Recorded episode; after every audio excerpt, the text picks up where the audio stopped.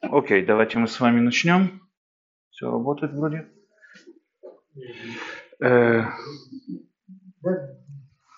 мы с вами, у меня так, у меня абзац 11 э, в книге Птиха, Птиха, абзац 11.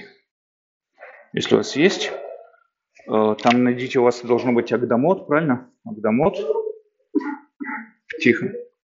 Хелек Алиф, первый хелек, Мурен Ухим, первый хелек. В самом начале там есть Агдамот, есть Птиха. Птиха, абзац 11. Да? Мы с вами в прошлый раз разбирали, для кого, говорит Рамбам, предназначена эта книга. Мы с вами разбирали такую ситуацию, которая описана Рамбам, что человек живет всю свою жизнь, и вдруг у него бывают какие-то проблески такие вот сознание, что-то вдруг он осознал, что-то понял, что-то опять же забылся, потому что мы постоянно живем жизненной рутиной, мы постоянно живем с многими отвлекающими факторами, которые мешают нам сконцентрировать свое внимание на что-то большое, что-то обширное. И поэтому мы всегда отвлекаемся. Иногда у нас бывают проблески, иногда нет.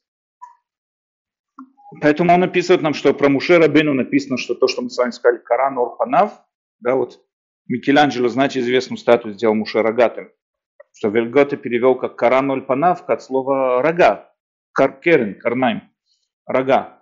И поэтому, если вы увидите статую Моисея, там две ошибки есть. Первая ошибка, которая зашла во все синагоги, которые я знаю практически, Лохот Абрит закругленные сверху. Мы не знаем, откуда это взято. Это сугубо чистая фантазия Микеланджело что они закругленные были, да, квадратные были, если они вообще были, мы даже не знаем о том, что они были квадраты, нам ничего про уход не сказано, что это вообще собой было, что собой это представляло. Но то, что они округленные, мы знаем, что это пошло от Микеланджело. Второе, что Муше у него рогатый был, с рогами сидел. Это тоже неправильный перевод. Но в всяком случае, Коран Ор Панав имеется в виду, что его лицо светилось. Объясняет Рамам, его лицо светилось. Что значит? Мы с вами видим слово паним. Мы с вами немножко затронули это в первой, в первой части когда говорили про первого человека, по ним это куда человека направление, куда направлено его лицо. Правильно? Я иду туда, вот лифаним, да, лифанай, перед моим лицом. Куда, направ... куда по тому направлению, которому я живу, по тому направлению, куда я двигаюсь, это есть по ним. Коран Орпанав, то есть Муше всегда был в направлении света. Он никогда не был в состоянии, дошел до состояния, что у него не было никогда такого положения проблеска и так далее. Он всегда находился в свете, он всегда был находился в свете сознания, поэтому он был величайший из пророков. Окей, поэтому мы сейчас с вами продолжаем разбирать дальше. Предисловие Рамбама, 11 абзац. Алло тире, ведь если ты посмотришь, и кашера цашем, когда Всевышний захотел и тали шимо, возвышенное его имя, Ляшльмо вели такенет мацаве хевратейну бемицвотава масьет. Когда он хотел исправить наше общество, давая нам определенный мицвод, да, давая нам мицвод для исправления общества. דבר שאינו יכול להתבצע אלא אחרי אמונות שכליות שראשיתן השגתו את לפי יכולתו וזה אינו יכול להתקיים אלא בחוכמת האלוקות. וחוכמת האלוקות הזאת אינה יכולה להיות מושגת אלא אחרי חוכמת הטבע. חוכמת הטבע גובלת בחוכמת האלוקות וקודמת לה בזמן הלימוד כמו שהתברר למעיין בכל פתח מן הסיבה הזאת את ספרו איתה במעשה בראשית שהוא חוכמת הטבע כמו שביאר. Объясняет здесь Рамбам такую вещь, здесь очень интересная иерархия строится. Для того, чтобы осознать сам смысл выполнения мицвод, чтобы понять вообще, почему мы должны выполнять ту или иную мицвод.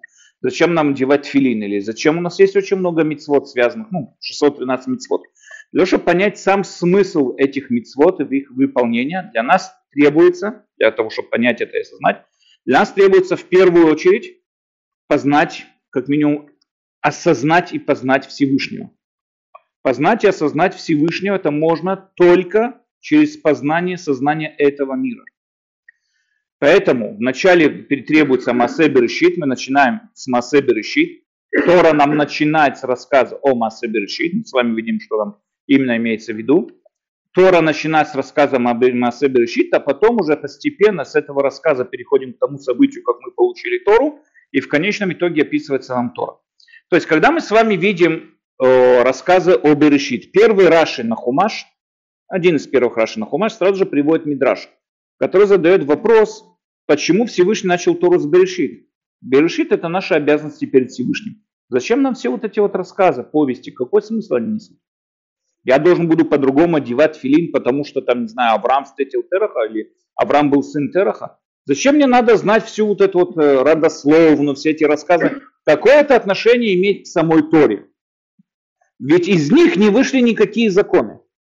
По идее, из них никакие законы не проросли. И то, что, и какой смысл это имеет к законам? Ответ, говорит Раши, ну, Раши там приводит Мидраш, который говорит, что если придут э, гои, скажут, что вы воры и всякое такое, мы им скажем, вот Всевышний создал весь мир, и он решил, что эта земля будет наша и так далее, и так далее. То есть это приводится для того, чтобы вот показать там другим народам, которые будут претендовать на нашу землю, показать им, вот Всевышний дал нам эту землю. Я не видел ни одного палестинца, который это удовлетворило бы это утверждение. Или какой-нибудь человек, который бы утверждал, вот там Всевышний Раши, видишь, что Раши написал?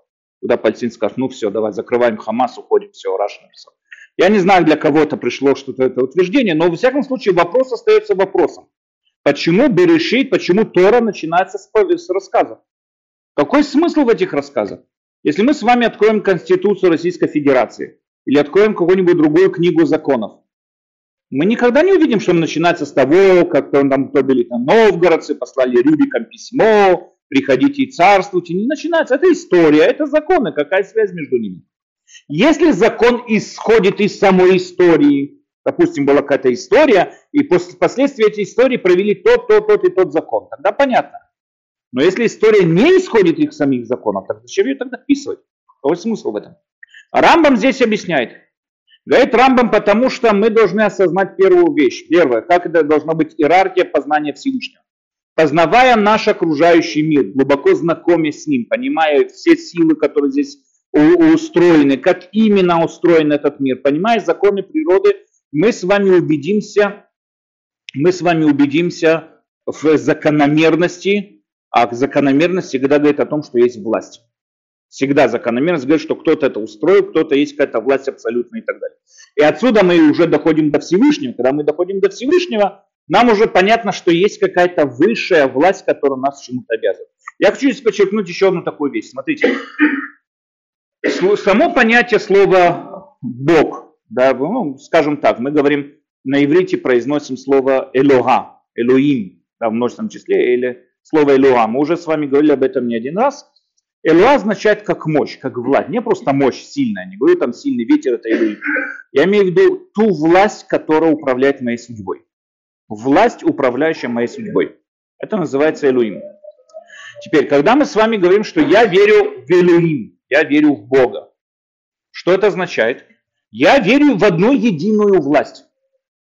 Что значит я верю? Я убежден, что существует одна единая власть. Я не могу верить в одну единую власть, не подчиняясь ей. Это, это, это, это быть не может. То есть или я не верю, или я верю. То есть я не могу сказать, что я верю, что утюг, там, не знаю, он делает ожоги, и, там, не знаю, и поэтому не надо его прикладывать к голой щеке, и в том же самым образом приложить его к голой щеке. Ну, если, конечно, у него там нет всяких расстройств, садомазу и всякое такое. Понятно, что этого быть не может. Но что если я в этом убежден, убежденность моя требует от меня каких-то действий. Не может такого быть, что нет. Если я убежден, что одно действие приводит к другому, значит, я должен действовать соответственно с этим. Если я не действую, значит, я еще не убежден. Есть информация, которую я знаю, но эта информация еще меня не убедила. Да, мы с вами приводили примеры с курением и так далее. Давайте. Нахон, да. То есть, но если я убежден, что какое-то действие приводит к какому-то результату, я убежден в этом результате, значит, я, понятно, что я должен себя вести соответственно со своими убеждениями. Это и есть разница между простым знанием и убеждением, осознанием, не знаю, как сказать, да, осознанием, убеждением. Знание, которое живет в мной, и это уже очевидно для меня вещь и так далее. Таким образом, если я верю в единую власть, не может такого быть, чтобы я не принимал ее надо мной. Не может такого быть, чтобы я не выполнял мицвод. Но такого быть не может. Не может такого быть, что я в Бога верю, но как бы меня... Значит, ты не понимаешь слово Бог. Очень часто людей, э, очень часто у людей эти понятия, такие понятия, как Бог или как вера, очень такие, как сказать, стертые такие, какие-то непонятные, они сами не знают, где границы, они сами не могут себе четко что-то определить. Они как бы говорят, я в Бога верю, а, а что, как, как, как это проявляется? А никак. Он никогда в жизни не задумался, что значит в Бога верит.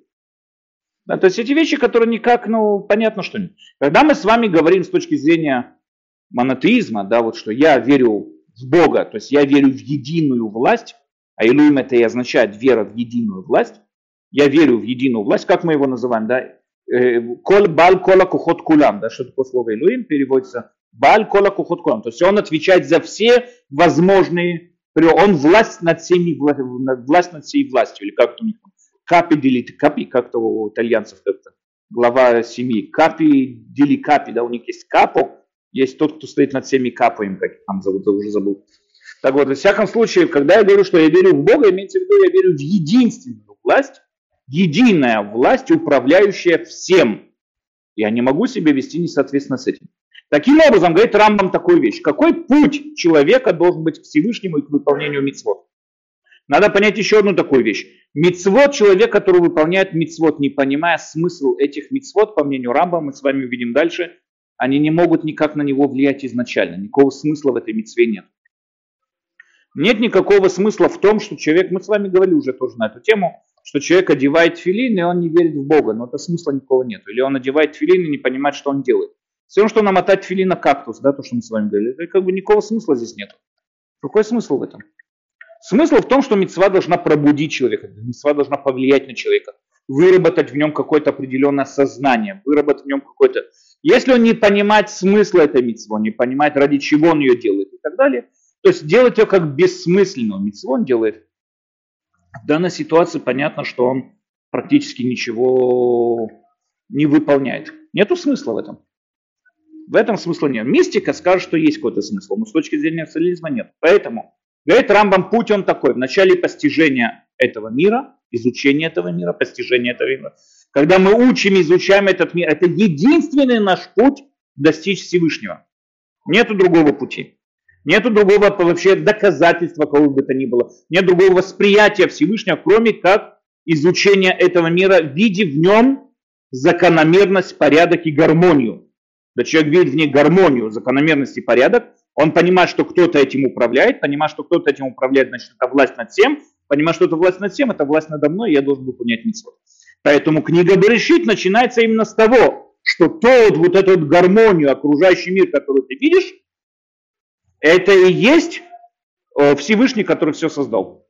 Чтобы, поэтому это и есть то, с чего надо начинать книги законов. То есть здесь очень важно, мы выполняем мицвод. Почему? Потому что Всевышний создал этот мир. То есть он единственная власть, и поэтому это единственное, что нас толкает к выполнению мицвод. Всевышний как власть толкает нас к выполнению мицвод, сама эта идея.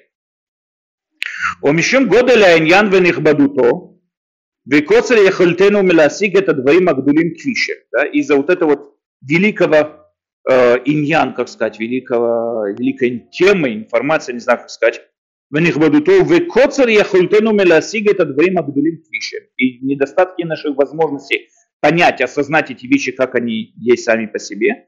Немуно дворим амуким, шекорах ахума и луки тивили дабералим биньяна, бемашалим, бехидоту бедворим стумимиот. Поэтому эти глубокие вещи о создании мира и так далее приводятся нам аллегорически скрыты, приводятся нам бимашалим бехидот, скрытость, ребусы, да, как сказать, хидот, ребусы какие-то, приводятся нам в, в, в закрытие, скрытые, на, от нас скрытые, от нас и зашифрованные. К Моше Амру, лягит кох масе решит ли басар дам ившар. Объяснить все, все процессы создания мира невозможно. Лификах сатам леха катув берешит барай луким и так далее, и так далее. Так у нас есть такой мидраж, который об этом говорит, что описать все создание мира невозможно, все эти процессы. Поэтому написано вкратце берешит это шамам витарец. Окей, то есть таким образом получается здесь у нас, что говорит здесь Рамбам, что эта информация была необходима, эту информацию необходимо было передать. Что Бог, тот, кто создал этот мир, эту информацию необходимо было передать. Но весь процесс, все как, как это происходит, какие силы на что влияют, эта информация не должна быть доступна всем. Эта информация должна быть доступна тем, кто понимает, те, кто более-менее грамотные люди. Как я могу позаботиться, опять же, о том, чтобы эта информация была передана в правильной форме правильным людям? Зашифровать ее.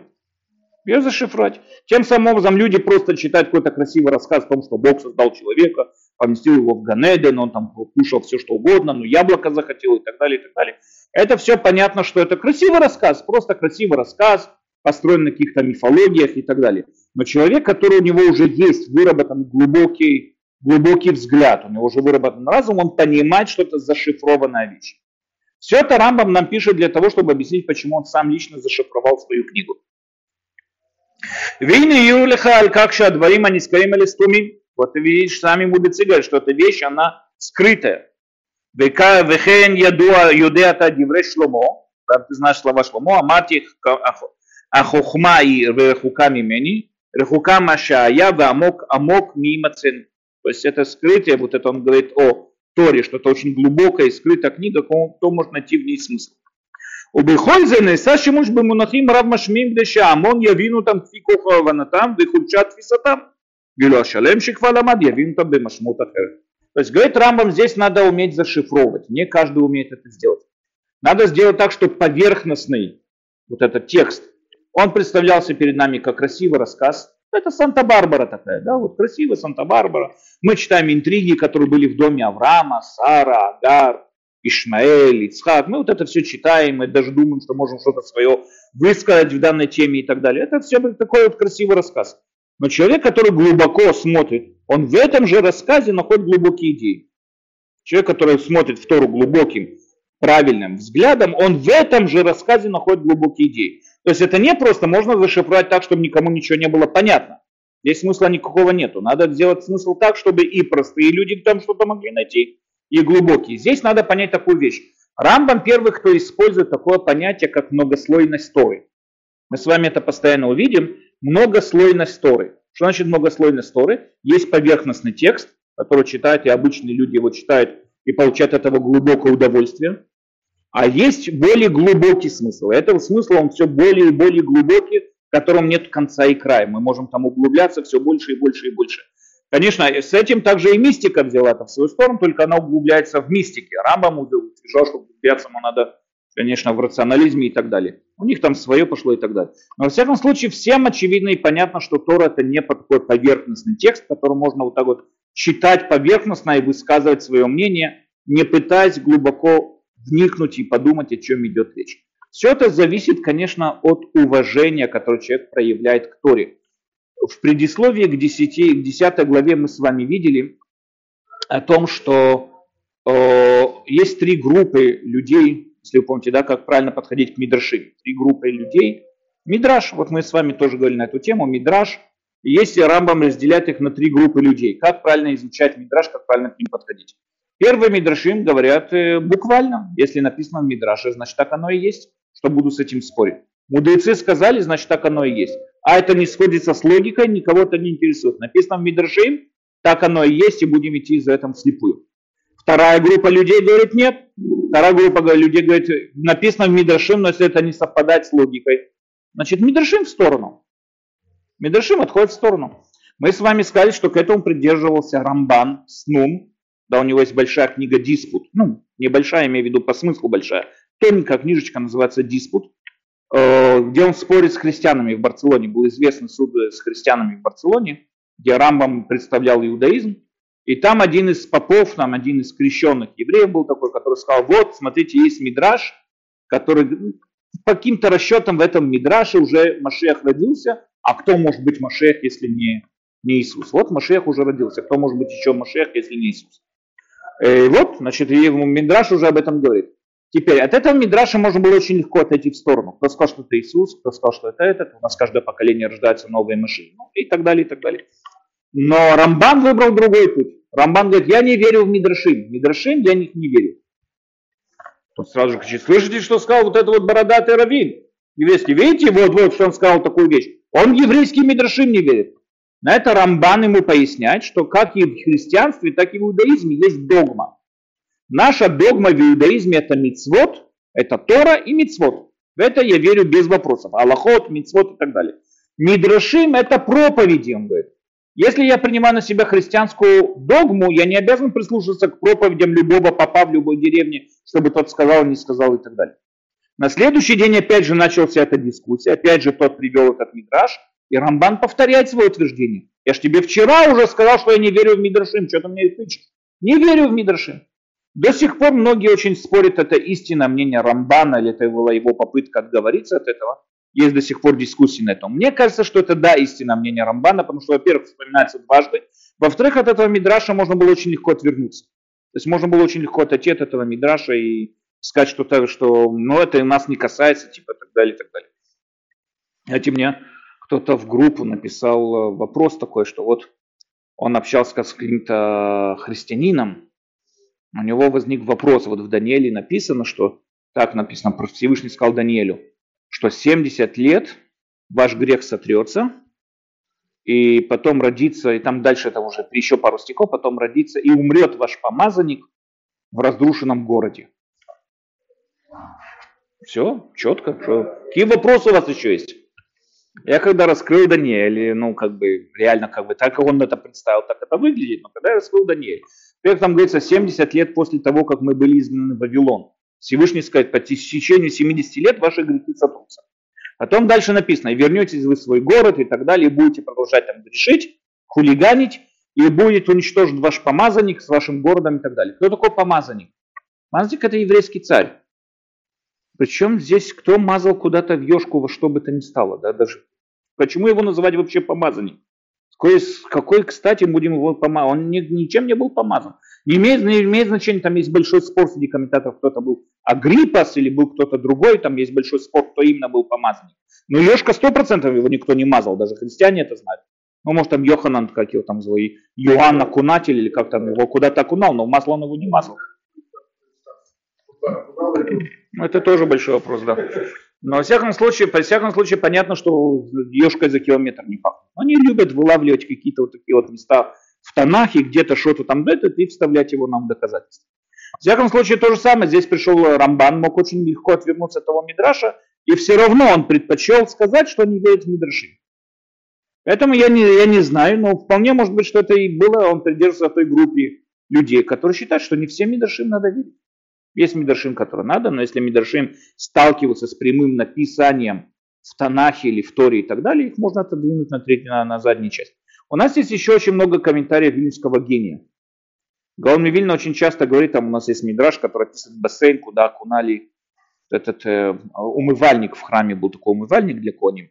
Его, чтобы он не затумлялся, его на подъемном кране таком ручном, его окунали в колодец такой большой. Ну, бассейн такой был, его туда окунали. И Мидраш пошел по, значит, по ближневосточным обычаям описывать его масштабы и размеры. Он был чуть больше Средиземного моря, примерно где-то так. И, конечно, сразу же вызывает возмущение. Как такое, где, что, как, как это вообще писать можно? Есть такие, которые говорят, что это не было пространства и времени в храме, не было, то и всякие такие вещи, которые и так далее. Вильнюсский гений пишет «гузма бе альма». «Гузма бе, ну, «игзимустам». Перевести на «הגזמה סתם». Что значит «הגזמה סתם»? По Вильнюсскому гению не надо на это обращать внимание. По мнению Вильнюсского гения, Мидраш сказал, ну, בסדר. בסדר, Мидраш сказал. Теперь, Рамбам выступает против этих двух мнений. Те, кто принимает буквально Мидрашим, и те, кто их полностью отрицает. Почему? Потому что, говорит, Рамбам, Мидрашим написаны были мудрецами нашими. Когда мы с вами открываем Мишнайот или учим Талмуд, там сука выше 20 локтей посульная. Никто не говорит, а, это гузмодально. Нет такого. Мы каждый миллиметр, каждый сантиметр изучаем, бьемся, там, вычисляем все эти поля, все вот эти вот размеры, которые у нас есть, когда мы там изучаем и рувин, когда изучаем там законы десятины, выделение десятины. Никто не придет, смахнет рукой и скажет, не, они просто так сказали. Нет такого. Почему? Нам понятно, что там каждое слово на вес золота. Ну так эти же мудрецы сказали Мидрашим. Эти же имена вспоминаются в Мидрашим. Как можно прийти, махнуть на них рукой сказать, что это Гузма Беальма, или я не верю в эти Мидраши. Или ты верь, полагаешься на авторитет этого человека, или нет. Как там может такое быть? На это отвечает, поэтому говорит Рамбан, Рамбам говорит на это, что нет, Мидрашим это вещь, которая каждое слово на весь золото, но надо уметь его расшифровать. Надо понимать, какой, какой период времени был сказан Мидраш, кем именно был сказан Мидраш. Для этого надо понимать такую вещь. Есть закон, а есть дух закона. Да, вот я не знаю, на русском, да, руаха, дух закона. То есть человек, который судья уже долгое время, у него есть такое понятие, как интуиция, что именно закон, какое именно намерение самого закона было. Человек, который этим не занимался, он, у него еще нет этого чувства, понятия, он идет фундаментально точно по закону. Но есть люди, которые долгое время этим занимались, у них есть такое понятие, как, как понять, такое вот руаха дворим, такой вот руах, э, руах закона, да, руах ахука, руах ахок, руах ахука и так далее. Дух закона у них есть. То есть для этого надо, чтобы человек проучил Тору, и он понимал смысл Торы, понимал глубину Торы, понимал направление Торы. И тогда, когда он сталкивался с каким-то мидрашем, он мог понять, о, секунду, здесь мидраш говорит, что хочет там донести что-то другое, сказать что-то другое и так далее. И так далее. Человек, который нет у него вот этого вот на, на, научения, да, не отработано еще изучение Торы, естественно, что он точно не знает, как к этим мидрашим относиться, что с ними делать. Очень много у нас есть мидрашим, которые очень проблемные. Надо знать еще одну вещь. У нас есть много мидршин, которые вообще не мидршин. У нас есть целая огромная... Надо понимать, мидршиму есть очень мало мидршим, у которых по-настоящему достоверный источник, на котором мы можем полагаться. Мидраш Танхума, у нас есть Мидраш Раба, да, вот это Берешит Раба, все это Мидраш Раба. У Еменца был Мидраш Агадоль. Эти мидршим, которые проверены, и мы можем на них полагаться и так далее. Но есть огромное количество мидршим, которые просто, я не знаю даже, кто их выдумал абсолютно даже понятия не имею, кто их выдумал, кто их о них, что о них, кто, кто, где, откуда они взяты, кто о них что-то там рассказывал и так далее. Поэтому, естественно, что каждый мидраж надо держать его тоже, проверять его достоверность и так далее. Окей, дальше здесь Рама пишет 12 абзац. Говорит так. Беквари втахну бепируша Мишна. Мы уже объяснили вам в предисловии к Мишнайот. שנבאר העניינים המופלאים בספר הנבואה ובספר התאמה. הוא ספר שהבטחנו לבאר בו את כל הדברים המוקשים שבדרשות שחיציונותן רחוקה מאוד מן האמת וחורגת מן המושכל והן כולן משלים. То есть говорит Рамбам, я вам уже обещал в предисловии к Мишнайот, что я вам напишу две книги. Книга пророчества и книга, объясняющая все Мидрши. Теперь книга пророчества, эти две книги нет у нас. Рамбам обещал о них писать в многих местах, у нас нету. По мнению одному из мнений, что книга пророчества в конечном итоге писал в Мурен Вухим. У нас есть несколько глав в Мурен Вухим во второй части, которые выделяются пророчеством. Многие говорят, что, наверное, это, это и есть та книга, которую он хотел вписать. Но самое интересное, книга, как правильно понимать Мидршим, как правильно понимать и расшифровать эту аллегорию, у нас ее нет. Мы не знаем про эту книгу и нигде мы ее дойти не можем. И сколько мы там не искали, ну мы искали, я имею в виду, исследователи не искали в Каирской вот это вот э, гнеза Каире, да, где там нашли огромные документы переписки Рамбама. М? Не, в Каире. Гзера Каир. Есть гнеза Акаирит. Как-то там нашли в старой Каирской синагоге, нашли гнеза. В 1800 каком-то году, когда ее реставрировали, нашли гнеза, где были очень много скрытых ну, писем Рамбама и письма многих других мудрецов Каира, которые там находились, они вот прям раскрыли очень много для нас. Но вот этой книги там даже близко нет, поэтому мы не знаем. Ах кашет хану лифне шаним работ лихтов это сварим маем, бихибарну маем машу, лоэтов бейнену маши хану ливер. Когда мы начали писать много лет назад эти книги, говорит Рамбам, я не остался в них доволен. В этих, в этих книгах, которые начал писать об объяснении Мидрашим. Здесь очень важно также заметить, Рамбан пишет про себя в множественном числе, в третьем лице. Да, мы, когда начали писать, это очень популярно было, это перевод с арабского языка, на арабском языке очень популярно было так писать о себе, в третьем лице это было достаточно популярно.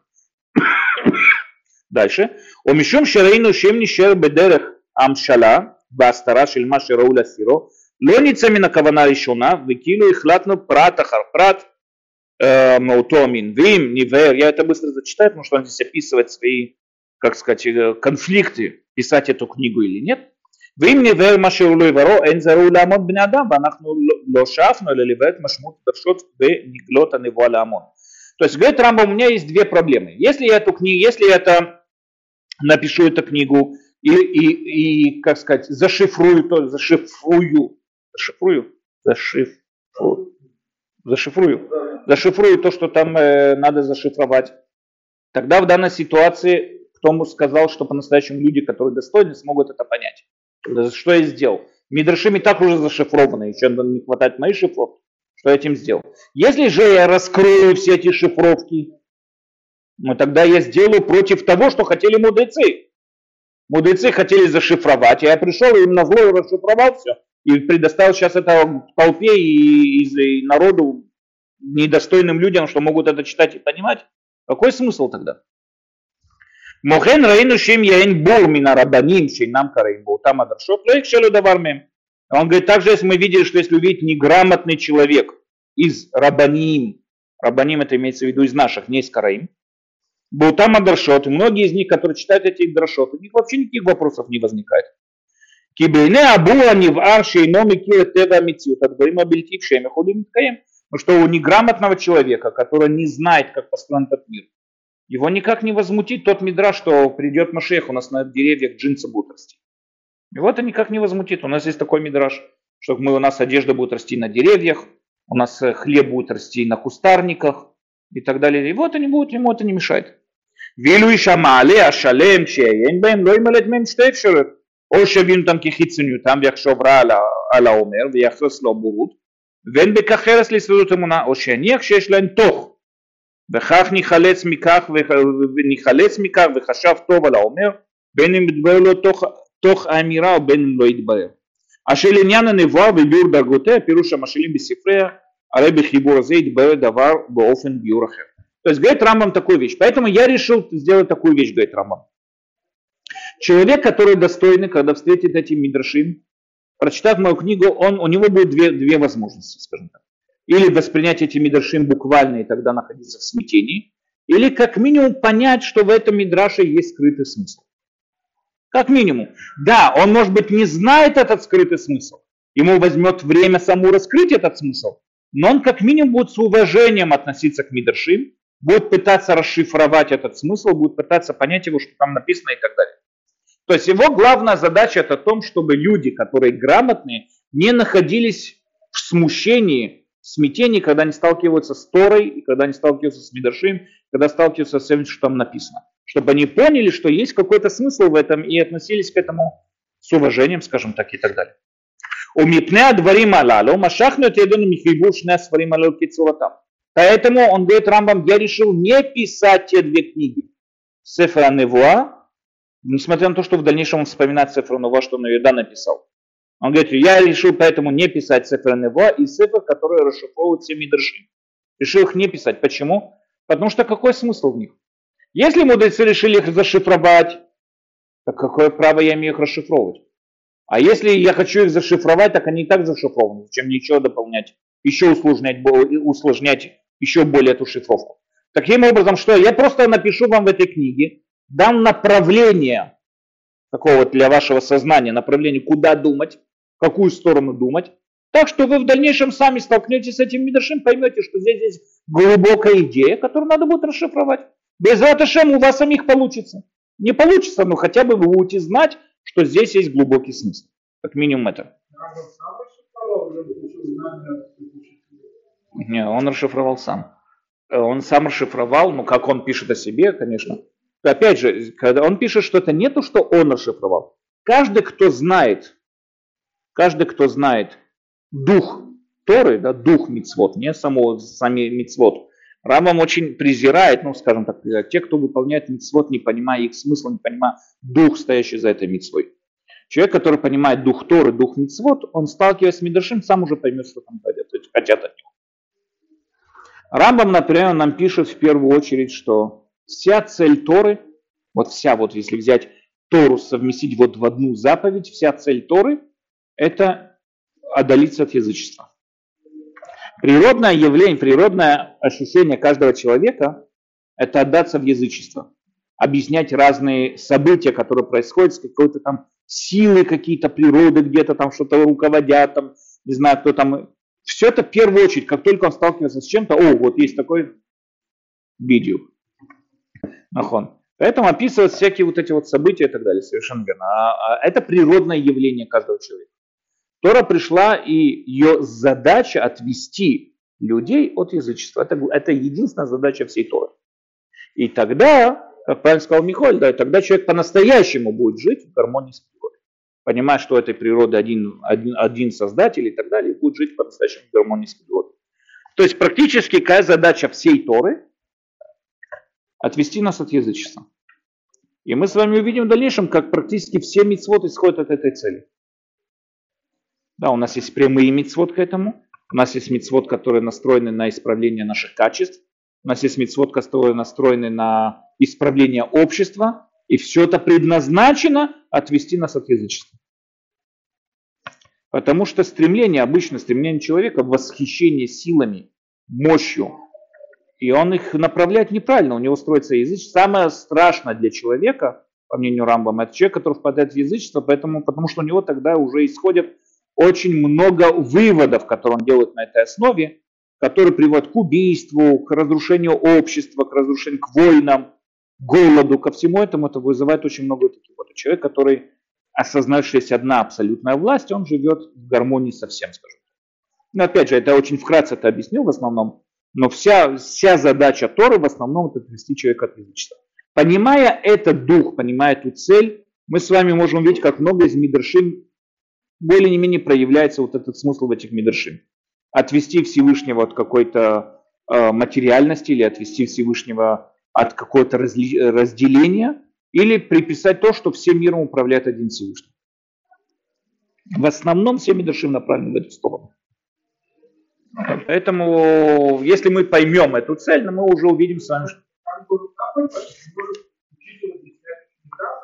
Совершенно верно. Да, да, совершенно верно. Да, совершенно верно. То, что мы сейчас с вами делаем, если Рамбам пришел, он бы меня лупил. Совершенно верно. По мнению Рамбама, ни в коем случае, он дальше там напишет, что он ни в коем случае не хочет, чтобы эта книга обучалась. Ни в коем случае не хочет, чтобы эта книга обучалась, он хочет, чтобы эта книга чтобы это не исторически, скажем так, это место вот это вот ограничить то, что Рамбам следил за тем, чтобы эта книга не обучалась, чтобы эта книга училась самим по себе и так далее. Это вполне в дальнейшем раскрыло вот такой доступ, дало доступ, скажем, мистики и так далее, проникнуть в иудаизм, потому что ответов могли, ответы на вопросы могли найти только ученые люди, в кругах которых переходила эта книга. Все они знали, но мало кто как бы, ее изучал и учил. Поэтому эти вопросы они оставались, и туда проникла мистика практически. Все, что мы с вами знаем, как Кабала, Зор и так далее, и так далее. Но в основном, да, то, что мы сейчас с вами делаем, Рамбам был очень против. Она не должна обучаться. Но сегодня понятно, что изменилось все. Во-первых, надо понять, что термины, которые используют Рамбам, они очень изменившиеся. То есть обычный человек с улицы, каким бы образованным он ни был, он вряд ли поймет с первого раза, что Рамбам говорит. Потому что изменились термины изменилось ход мысли человеческой, изменилось очень много. И кроме того, вообще, сама эта книга, она очень непростая для чтения. Поэтому сегодня я думаю, что мы бы правильно сделали то, что ее надо обучать. Само то, что мы ее изучаем здесь. Понимаете, это была бы моя отговорка, если бы сейчас Рамбов сюда поднялся и начал бы на меня орать. Я бы сказал, что сегодня все изменилось, и сегодня ее можно изучать. А? Рамбом году. Надеюсь. Надеюсь. Окей. Э, дальше, 15 абзац, мы с вами заканчиваем Агдаму здесь. Ахбихибурзе, Альмидабре Альмиша Асак философия. Эта книга предназначена для тех, кто был знаком с, знает философию. Философия, опять же, в их понятии философия это наука. В их понятии философия это наука.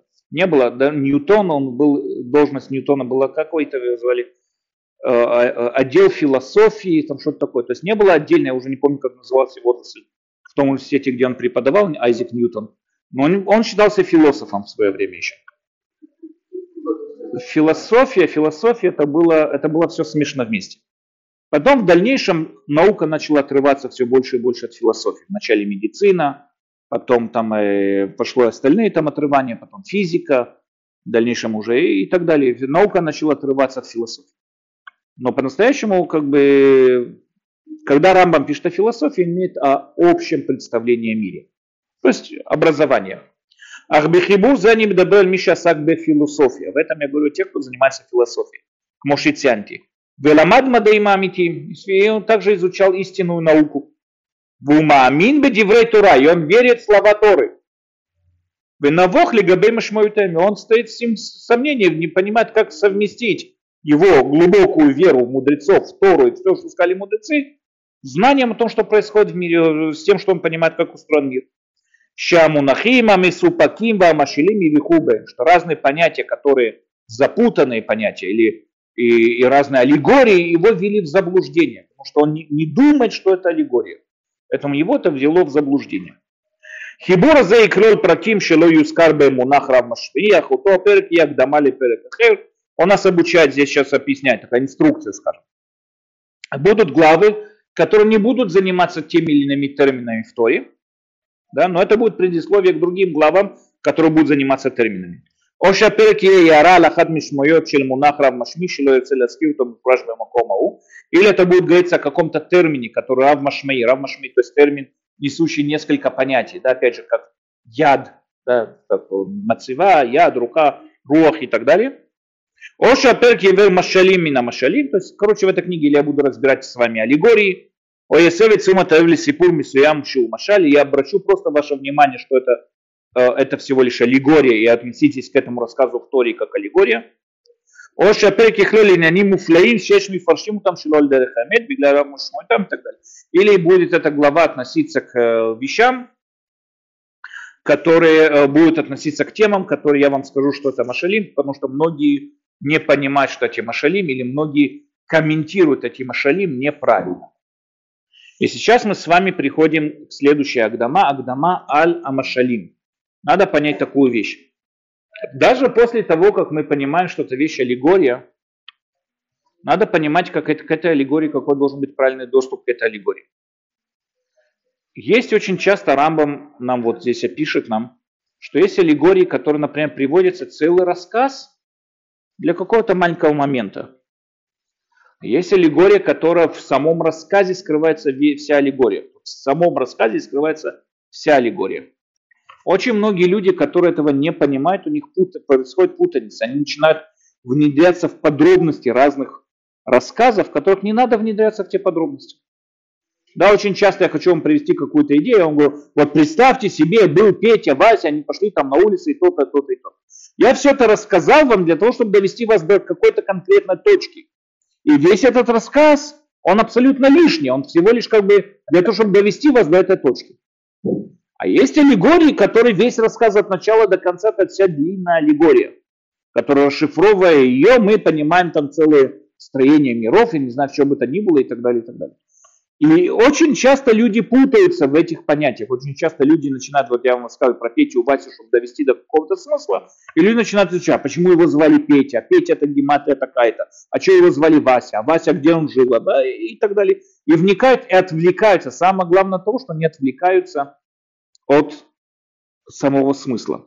По мнению Рамбама, если вы видели, очень много есть таких комментаторов как на которые внедряются в каждое слово и изучают каждое слово, и из каждого слова там выводят секреты, мистики и все что угодно. Рамбам пишет, что очень часто люди нету вот этого тонкого ощущения чувства, и они пытаются выжать из Торы то, что нет никакого, нет никакого смысла его выжимать. То есть это Тора привела, это всего лишь как бы не надо входить в эти данности, не надо входить в эти подробности. Не в этом смысл в той или иной подробности. Для этого, естественно, требуется определенный опыт. Опыт чтения, опыт начитания и так далее, и так далее. В всяком случае, одна из очень важных здесь предисловий Рамбама это вот э, Агдама ле Машалим. Давайте мы, у нас есть пару минут, мы ее начнем. Да, у вас есть Агдама ле Машалим, следующая Агдама, которая у нас есть. Я начинаю с первого абзаца. Да, есть, открыли. Киван низкарну бы машалим, а низкарну амашалим нагдим агдама. Так мы уже вспомнили про аллегории. Я хочу здесь сказать краткое, краткое предисловие. Да, шамафтех аванат коль машамру аневим алема шалом. Ключ к пониманию того, что нам сказали пророки.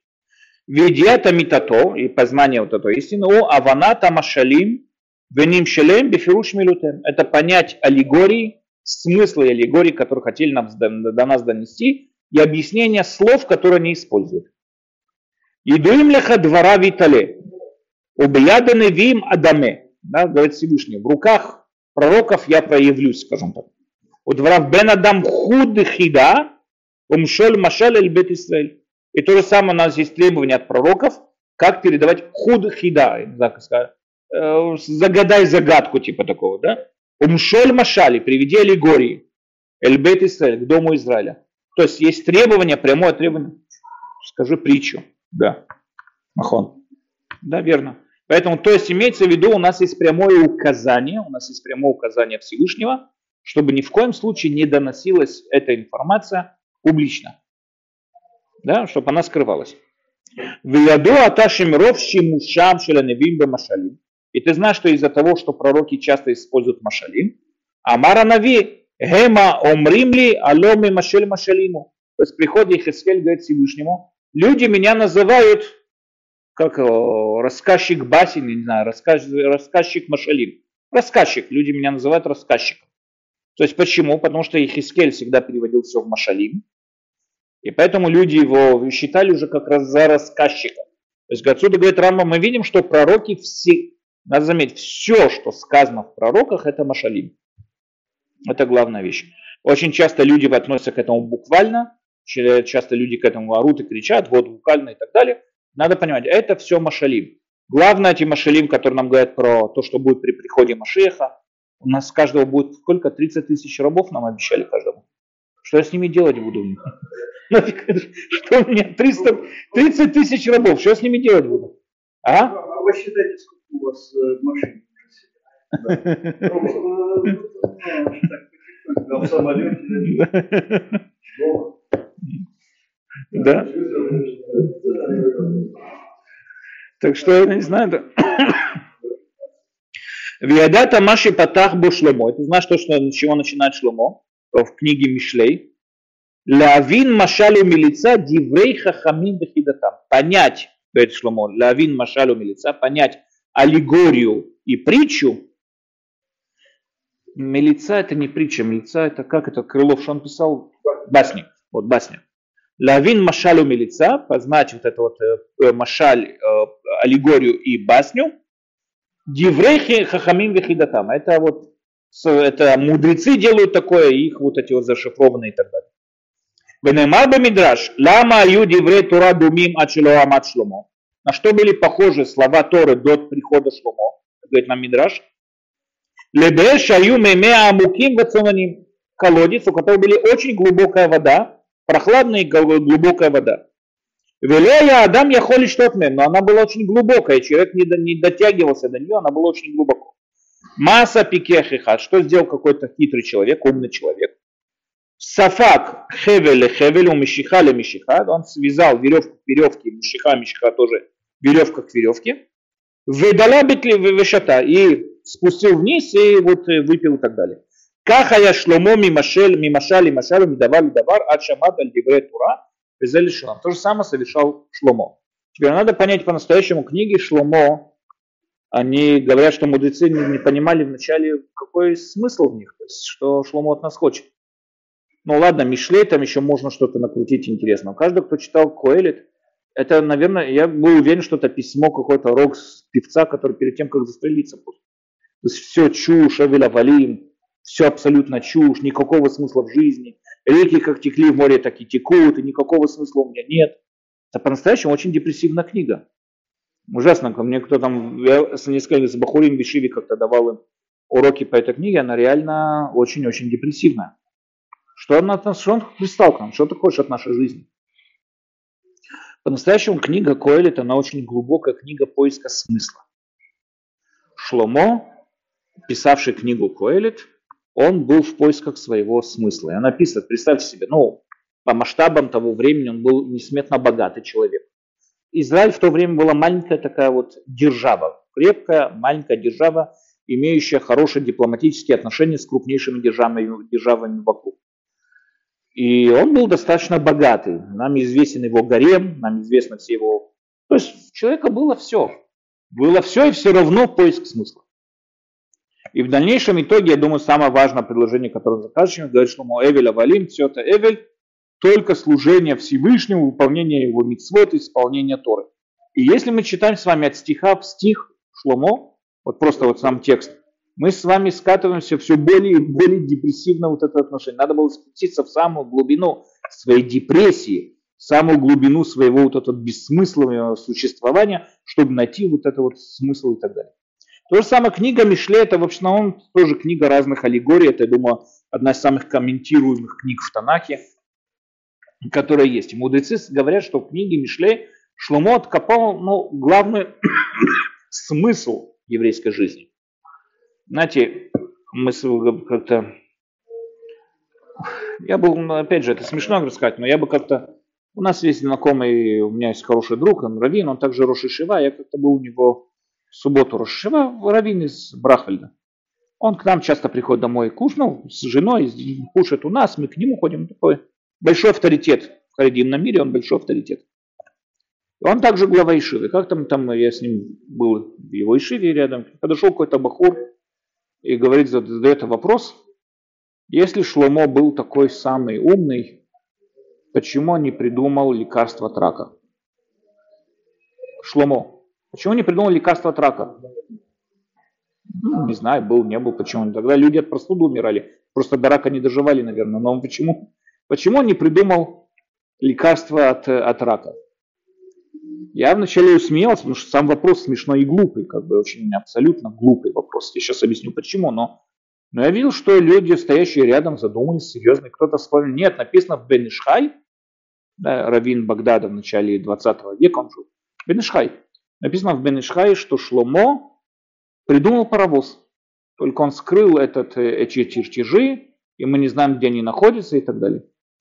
Просто во время Бенешхая пик человеческой вот этого достижения, это был паровоз. Это был уму непостижимый пик. И он, а почему он iPhone не придумал, почему он MRI не придумал, сети, рентген, не знаю, столько возможностей спасти человеческую жизнь.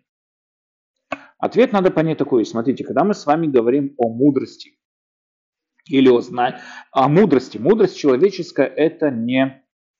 То есть я хочу разделить между таких понятий, как продуктивная мудрость, да, мы с вами уже тоже говорили на эту тему, есть продуктивная творческая мудрость, создавание всего в этом мире, создавание, улучшение своего уюта и комфорта, да, расщепление атомов, создание какой-то новой энергии, улучшение своей жизни и так далее, и так далее.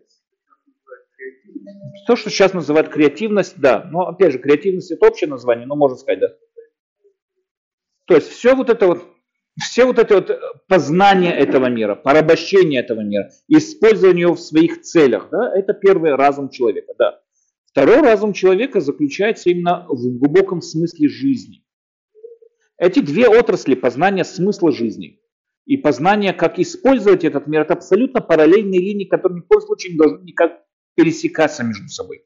Человеческое сознание человека, он живет, как его продуктивно продвигается. Он, как я уже сказал, расщепляет атомы, создает какие-то новые энергии, он способен на создание каких-то новых вещей, новых познаний, бесконечное продвижение в этом мире, улучшение своего комфорта и уюта. Если люди когда-то умирали там от каких-то, знаете, есть, э, был такой юморический фильм про Сдом Вамура в Израиле сделали. Про Сдом Вамура. Там был очень смешной такой момент, как приходит Лот, приходит к королю с дома. Тот кашляет, говорит, ой, не спрашивай, меня нашли, вот все, мне конец. Нашли страшная болезнь, смертельная болезнь. Да, чем? Я простыл. И, в шоке такой простылся. Говорит, ну вот, да, ну вот, мне рассказали мои вот э, ученые, что в Китае, в какой-то далекой стране разработали новое лекарство. Я, я, я не верю в эту химию, но они пытаются чай с лимоном. То есть по-настоящему мы сегодня продвинулись с точки зрения медицины на такие огромные расстояние от прошлых поколений уму непостижимо. Это тоже мудрость. Но есть другая мудрость. Человек единственное животное среди всех животных, которое занимается таким понятием, как смысл жизни вообще. Задумывается, ради чего, почему. Те вещи, которые никого из животных никогда никого не, не интересовало. Теперь, надо понять такую вещь. Продуктивность – это не особенно свойство среди людей.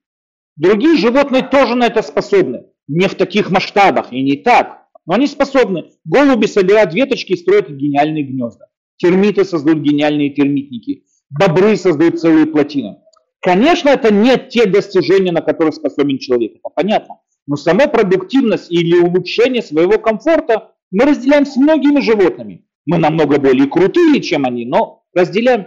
Но смысл жизни это сугубо человеческое. Смысл жизни это сугубо для человека. Именно в смысле жизни проявляется человек. Когда мы с вами говорим о том, что царь Шломо был хахам Николь Адам, мудрый среди всех мудрых, Это не потому, что он создал паровоз или iPhone, или в космос полетел, или не знаю, что бы то ни было. Не в этом проявлялась его мудрость. А в том, что он был один из тех людей, кто наиболее глубокой форме познал смысл всей жизни. Он познал смысл Торы. Поэтому мудрецы говорят, что когда мы правильно изучаем его книгу Мишлей, кроме того, что там просто красивые рассказы приводят, ну даже не, краса, не рассказы, а поговорки какие-то красивые, Кроме того, если внедряться в эти поговорки, мы увидим глубочайший смысл Тор, глубочайший смысл жизни. Я думаю, что одна из самых гениальных книг, которую написал Шлумо, это Коэлет. Как бы она депрессивно не звучала, но по-настоящему, если изучать эту книгу, смотреть ее слова, мы понимаем разрывающую душу человека, который вот, вот ищет смысл и находит в конечном итоге самый глубокий смысл, который может быть. Поэтому, говорят мудрецы, Шлумо был тот, почему он был хахам Миколь Адам. Опять же, не потому, что он создал паровоз, это смешно, это даже, я не верю, что Бенишхан мог такую глупость написать, но допустим. Не потому, что он создал паровоз, не потому, что он там мог, а потому, что он лучше всех людей понял смысл жизни, и это делает его хахам Миколь Адам, а не хахам всех животных. Поэтому говорит, говорит нам Рамбам, что Шломо, так зашифровал свои машалим, надо их уметь для того, чтобы понимать и изучать эти машалим.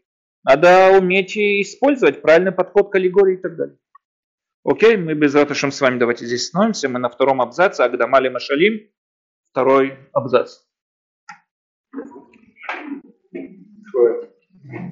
С удовольствием.